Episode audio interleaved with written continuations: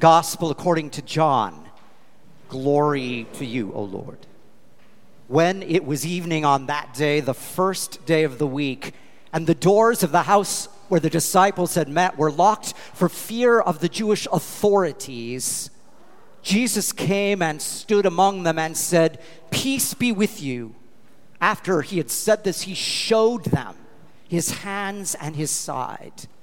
Then the disciples rejoiced when they saw the Lord. Jesus said to them again, Peace be with you. As the Father has sent me, so I send you. When he had said this, he breathed on them and said, Receive the Holy Spirit. If you forgive the sins of any, they are forgiven them. If you retain the sins of any, they are retained. But Thomas, called the twin, one of the twelve, was not with them when Jesus came. So the other disciples told Thomas, We have seen the Lord.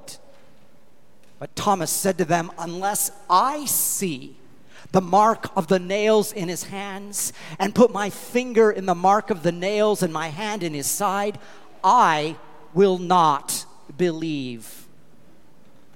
A week later, Jesus' disciples were again in the house, and Thomas was with them. Although the doors were shut, Jesus came and stood among them and said, Peace be with you. Then he said to Thomas, Put your finger here and see my hands. Reach out your hand, put it in my side. Do not doubt, but believe. Thomas answered Jesus, My Lord and my God. Jesus said to Thomas, Have you believed because you've seen me? Blessed are those who have not seen and yet come to believe. Now, Jesus did many other signs in the presence of his disciples, which are not written in this book, but these are written so that you may come to believe that Jesus is the Messiah, the Son of God, and through believing might have life in his name. The gospel of the Lord.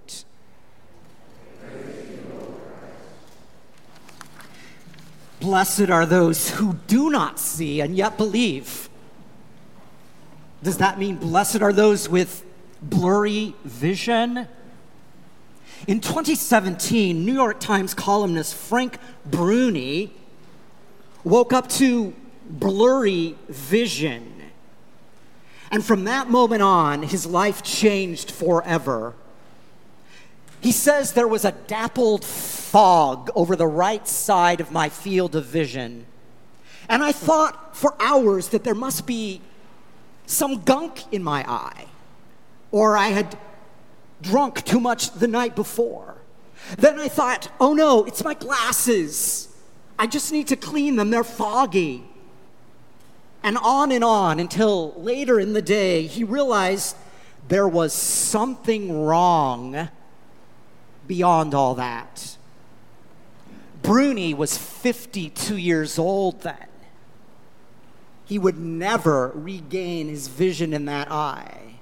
He had experienced a rare kind of stroke that permanently damaged the optic nerve, and there was a large chance that another stroke would impact his good eye. As you can imagine, at age 52, the news brought shock and terror. And it led him to do some emotional, spiritual, psychological inner work. You see, he had a choice.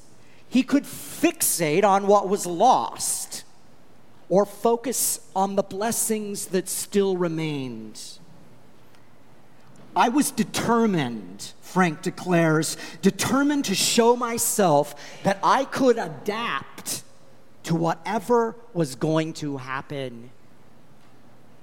You could say that Frank Bruni learned how to see in new ways, how to believe, how to have faith. Blessed are those with blurry vision. Who would have thought? I'm now reading that book by Frank Bruni, very inspiring, called The Beauty of Dusk on Vision Lost and Found. He writes that sometimes these days he's taking in visual information that he didn't before. He writes, I'm focusing on certain details with my one good eye, that I missed with my two good eyes.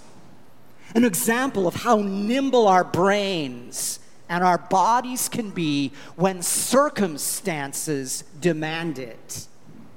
Because as we age, he writes, and some of us learn that sooner than others, we're all going to lose certain physical potencies and be asked to make certain adjustments and compensations.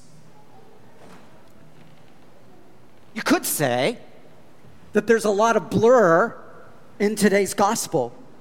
The disciples are filled with fear as they gather behind locked doors on Easter evening, trying to make sense of Jesus' death. It's not what they expected, not what they hoped for.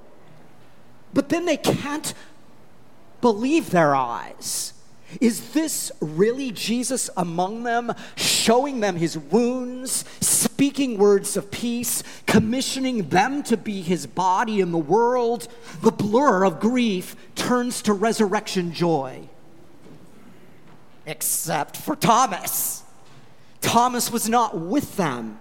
Thomas, who appears every Easter on the second Sunday after Easter, asking the hard questions, demanding proof, revealing doubt and uncertainty.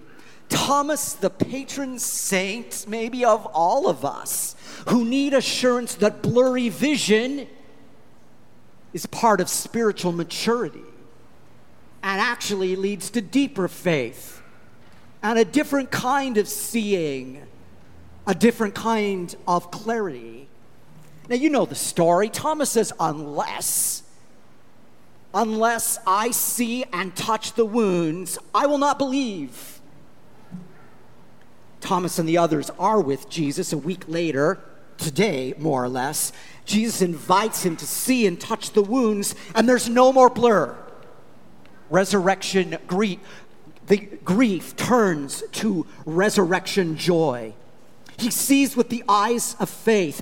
And for this one, who has been known as the doubter for 2,000 years, Thomas makes one of the strongest declar- declarations in the entire Bible. Five words My Lord and my God. So, what do you think are the primary symbols of Easter? We should ask some of the boys and girls with us today. Some of them are dressed up in the back for an occasion of Easter. So, what is the primary symbol of Easter to boys and girls? Could it be a lily?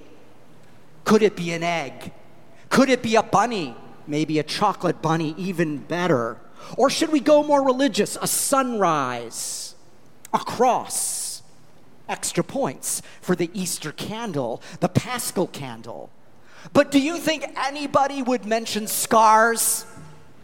wounds as the symbol of Easter, and yet that's what we have today. Wounds is a symbol of Jesus' suffering and death, reminding us that cross and resurrection, terror and beauty, I've heard that many times this week, sorrow and joy are forever intertwined. What about the scars you carry, the wounds we all bear? Our response to life's most painful moments can be a kind of blur for us. But is there a blessing as well?